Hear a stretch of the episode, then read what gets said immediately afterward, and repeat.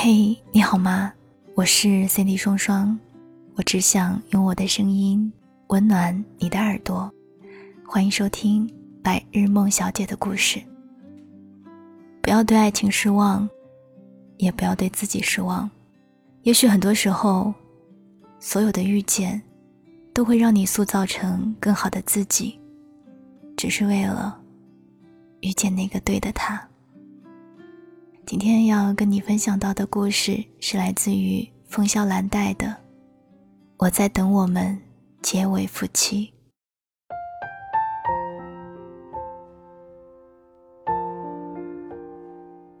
女孩出生的那一年是鸡年，男孩出生的那一年是蛇年。他们并不知道，很多年后将结为夫妻。女孩小男孩四岁。中间还隔着猴、羊、马三个属相。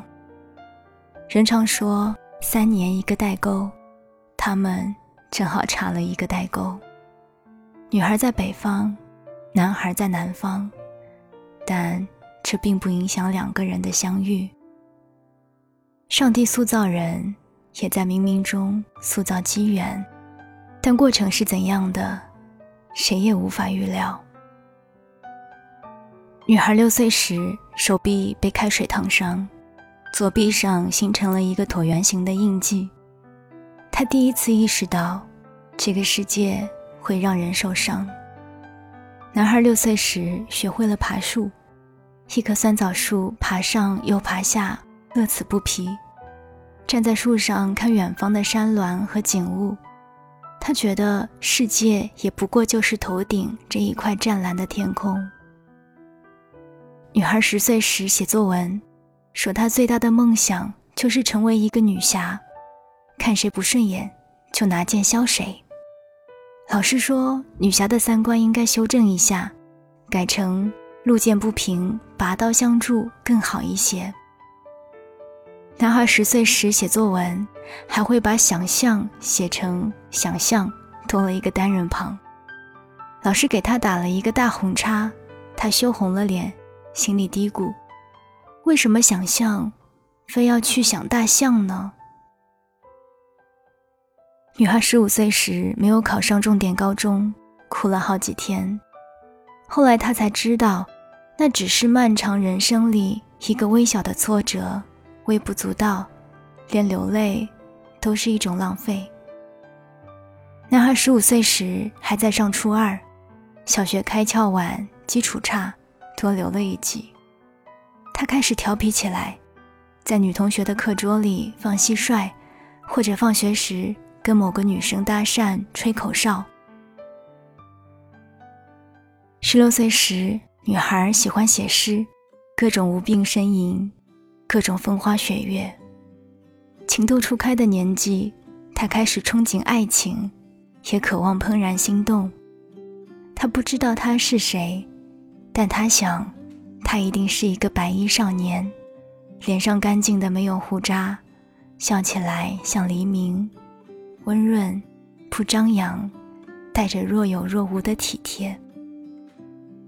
男孩的十六岁开始和几个男生拉帮结派，学会了抽烟，青鹅的头发一定要留得很长，这样甩起来才会有酷的感觉。他学习成绩依旧不高不低，有时候会跟看不顺眼的男生打架，用拳头能解决的问题，何必动用智商？十七岁，他喜欢上一个男生，他以为他就是他。他喜欢打篮球，在演讲比赛上声情并茂，毫不怯场。他喜欢的要死，每天上课装作跟后面的同学借笔。偷偷的瞄他，他发现了，眼睛笑得眯起来，却默不作声。他的心里地动山摇，表面不露声色，那是他害羞，害怕被拒绝，贸然表白的事情，他做不出来。就这样，眼睁睁的看着那个男生有了一个可爱的女朋友，他躲在被窝里哭。恨恨地在笔记本上抄下李白的诗：“相思相见知何日？此时此夜难为情。以告慰暗恋终结的青春。十七岁的他开始了初恋。很多年后，他回过头去看，那个女生并不符合如今的审美，甚至连漂亮都算不上。双颊有几粒雀斑，他眼神清澈懵懂，和他头顶的天空一样。他觉得那便是全世界，他将在未来娶她为妻。他也把她当成了他。十八岁。女生考上了南方城市的大学，在象牙塔里开始了新的学习和生活。阳光总是温暖和煦的，他置身于一个没有风雨的巢穴，脸上依旧是没有方向感的茫然。男生十九岁，上大学跟小女友分开，小女友哭得很伤心，说：“毕业就嫁给你。”他在学校的长桥上抱住她，突然觉得未来是一个让人无法把握的词，但他学会了信誓旦旦。他说：“我爱你，至死不渝。”他笃定，他就是他，他未来的妻子，他们会相爱一辈子。女生的第一场恋爱是在大二。那个喜欢画画的男孩每天陪她上自习，他们一起吃饭，挤在年轻的学生堆里，一脸的喜气洋洋。那时候，他觉得爱情真好。他给他画很多素描，他统统裱起来：心跳、甜蜜、宠爱、感动，所有的元素汇聚成巨大的幸福，能抵御人生的寒苦。他偷偷的给他准备生日礼物，发动同学一起给他制造惊喜。他把自己掏空，所有能给的都给了男生，灵魂与身体，牺牲和盼望，统统都倾注于他。他不知道，爱情就像滚烫的开水，也会给人带来伤害。义无反顾的付出。并不一定能带来甘美的结局。大四的时候，男生说他们不合适，提出分手。他有些失措，无法接受，问他哪里不合适，他改啊。女生每天去宿舍堵他，去教室找他。那时他学会了喝酒，啤酒和白酒混着喝，喝得眼泪鼻涕直流。然后坐在操场上给他打电话，一遍又一遍的铃声，让他的心慢慢绝望。这场爱情的姿态并不优美，很多人都这样吧，陷在情感的沼泽里，沉沦着不愿意爬出来，死胡同仿佛更好走，终止和绕道会让人觉得不甘与心痛。后来他走了，和另一个女孩子去了上海。他这才意识到爱情的终结。两年里，他学会了画画，也学会了自我疗愈。遗憾的是，他不是他。毕业后，他去了成都，在一个贸易公司上班。实习期，他经常做错事，被上司骂得狗血淋头。薪水不多，需要节省一切开支，疲于应付繁杂的人和事，难过的时候就去吃火锅，想起十岁时写下的梦想，看谁不顺眼就削谁。现在只能是一句自我安慰的话。二十四岁时，他又一次恋爱了，是公司的同事，一个重庆男人，他们朝夕相对。日久生情，一同面对强度极大的工作，也算是患难之交。在一个燥热的周末午后，公司停电，他们在格子间加班，掐到汗流浃背。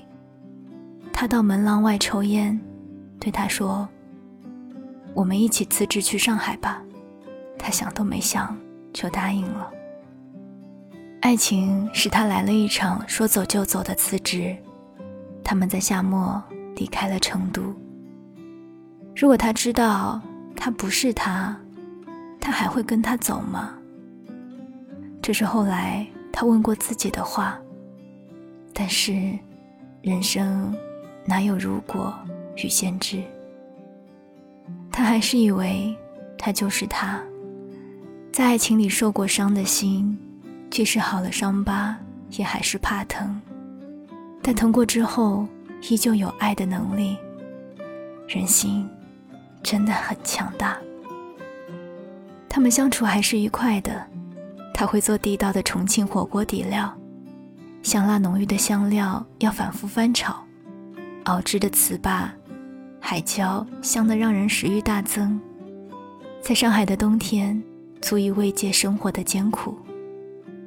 他在深夜拥紧她，说：“我们一定会在上海闯出一片天。”他微笑着，把头埋进他的胸口。他也学会了熬制底料，有时候多做一些。储存在冰箱里，或者分给身边的同事朋友。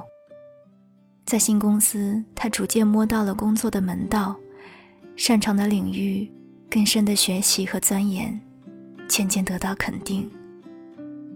但他却发展的并不好，换了几家公司，还没有找到归属感。他的家里开始催婚，他带他回了家乡。他父母问他。愿意来重庆吗？他实打实的回答：“夏天太热，不太习惯。”老人家的脸色就不太好看了。相处了几天，背地里把他的毛病挑了个遍，弄得男生也不知所措。回到了上海，父母不断的打电话，他就像是一个传声筒，告诉他他们的想法。让他和他一起回重庆，上海买不了天价房，重庆可以。独生子，漂那么远有什么意义呢？他想想自己也是独生女，便问他：“那，你愿意和我去北方吗？”他沉默了。婚姻有时只是妥协的产物，只要他妥协一下，或者他妥协一下。他便会是那个他了。可在那个时机里，谁也不愿意妥协。他的第二场爱情就这样结束了。他回了重庆，本来就不如意的工作，不是每个人都能在夹缝中坚守希冀。他有些失望，对这个城市，也对爱情。一晃二十六岁了。飘来荡去，好像什么都没有抓住。他对自己也心生失望，向上司提出了辞职。或许安逸的故乡，才是他的归属。上司说：“这个季度你的业绩有目共睹，正打算升你做项目经理，你怎么会想走呢？好好考虑一下吧。”他有些诧异。干涸的内心被注入了温暖。原来一直努力的生活，并非全是黑暗。在感情失意时，他依然可以独立站立。他答应好好考虑，心情已是柳暗花明。下午搭着拥挤的地铁回出租屋，突然很想吃火锅，打电话约了几个朋友。拿出各种香料，开始慢慢熬。香料配比要刚刚好，火候也要刚刚好，不然底料会发苦。和爱情一样，恰逢其时，才能修得正果。那个黄昏，朋友如鸟雀入巢，其中一个朋友带来了他，他并不知道，他就是他。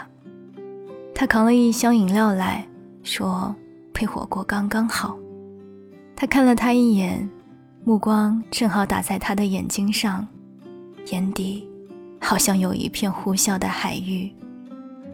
他说：“这是我吃过最好吃的火锅。他安静的笑了笑，窗外暮色已经四合，城市灯火开始闪耀。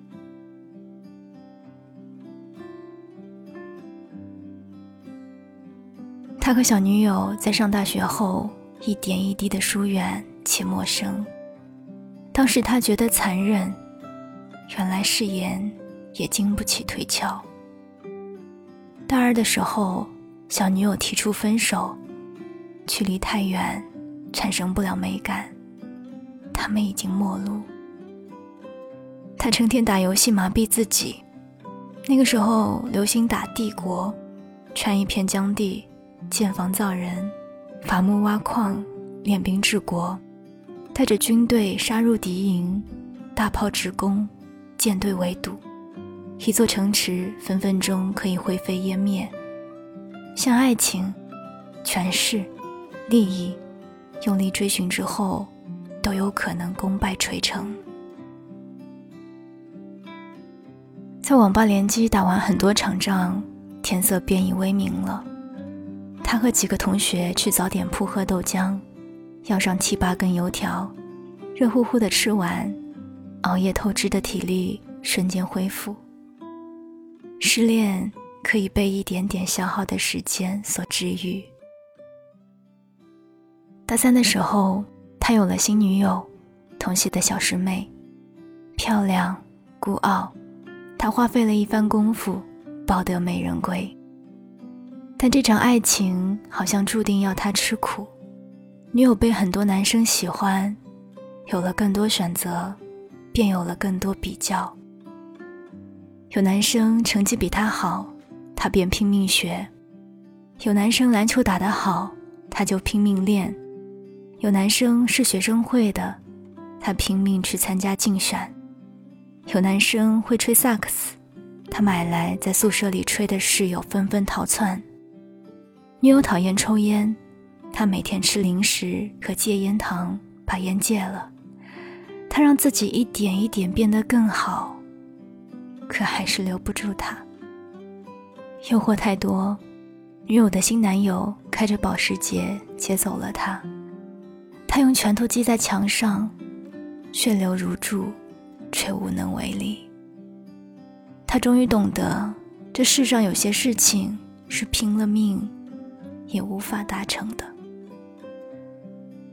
毕业后，他去了上海，爱情让人有了倦意，可遇不可求，索性就好好工作吧，在一家互联网公司最底层做起，积累人脉。锻炼能力，事业慢慢有了起色。二十八岁那年，家里催得紧，经人介绍认识了一个女孩。他没有太大的感觉，可女孩很喜欢他，每天发很多条微信给他。他加班的时候，他炖了汤送来，盛情难却。他感到孤独的时候，便和他不咸不淡的来往。有时候他不明白自己还在等什么，和他手牵手走在街头，看到一脸幸福的情侣走过，便惊觉这是一种将就。他觉得自己无耻，消耗着人家的青春。他诚恳与委婉地与他说明了一切，换来一记响亮的耳光后，女孩消失于他的生活里。他三十岁的时候升了运营总监，事业顺风顺水，可感情没有慰藉，辛苦换来的业绩无人分享。那天帮表妹搬完家，跟着去了一个女孩家里，听表妹说她擅长做地道的重庆火锅，她扛了一箱饮料上门，又买了一篮水果。在上海的黄昏里，他。见到了他，他一袭不张扬的黑裙上系着一条暗绿色的围裙，笑起来沉静又可爱。他不断的给大家添菜，从容的脸上透着宝石一样的光。他发自内心，甚至有些笨拙的讨好。这是我吃过最好吃的火锅。爱情的缘分就是那么奇妙，没有早一刻，也没有晚一分。他们都在爱情里吃过苦，也不断拔节成长，甚至用爱情里学到的技能吸引了对方。当一个人站到另一个人面前，都与过去不可分割。好的，坏的，自私的，无耻的，幸福的，痛苦的。塑造给我们一个全新的爱人。他拾起蒙尘很久的萨克斯，给他吹城里的月光。他给他画素描，一笔又一笔，刻画高光与暗面。他深深的爱上了他，他也是。这时的男孩已经成熟的让人放心，懂一点音乐与情趣，有才能与事业。由从前的狂放变至稳重，且并不轻浮。有过几枚前女友，爱过被抛弃过的苦，学会怎样去珍视一份爱情。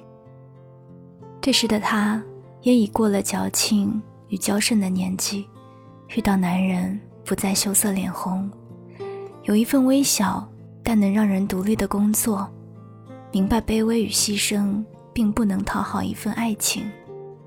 知道自己想要什么，什么能妥协，什么不可以，依旧期待爱情的稳固与长久。他们一个在南，一个在北，相差四岁，辗转抵达上海，辗转在爱情里找寻且受伤。如果这是为了遇见对方，那么所有经历的苦楚，都值得被谅解和风化。三个月后，他们搬到了一起，白天各自工作，晚上着急回家，一起在厨房做饭，或者去新开的餐馆觅食。天冷时互相取暖，热极时埋头吃冰。话怎么都说不完，从彼此的零碎谈到成年，就连晚上睡觉前都要叽叽喳喳的在被窝里聊半天。一年后，他向她求了婚，他热泪盈眶。他终于找到了她。结婚前，他们去寺庙吃斋饭，路边一个算命的先生缠着给他们算了一卦，说他们属相很合，鸡与蛇是龙凤配，上上之婚。回来的路上，他们一直在笑，开心的像两个孩子。他们并不迷信，却感慨命运的恩赐。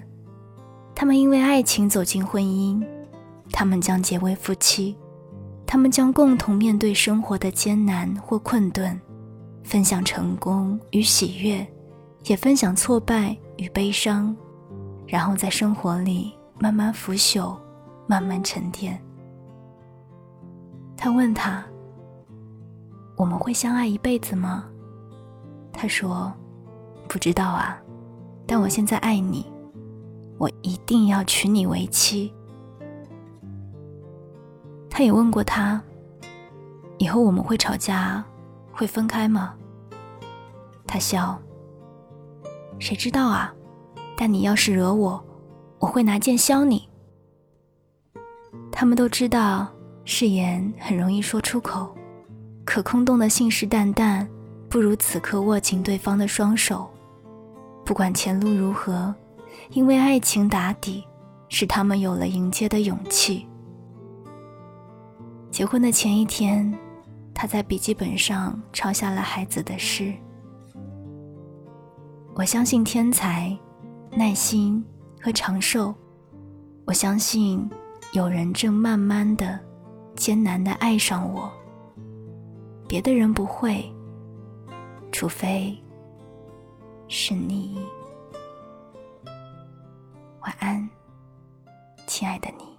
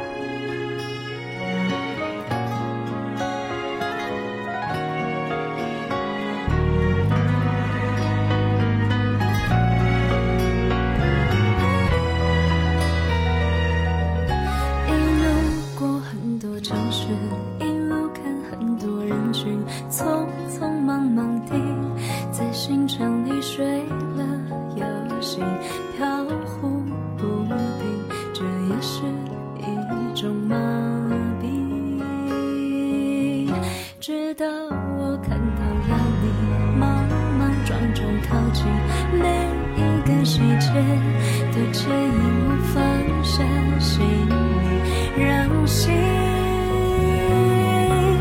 自然的休息你就是我的风景云高风清不走下去停在这里视线里都是。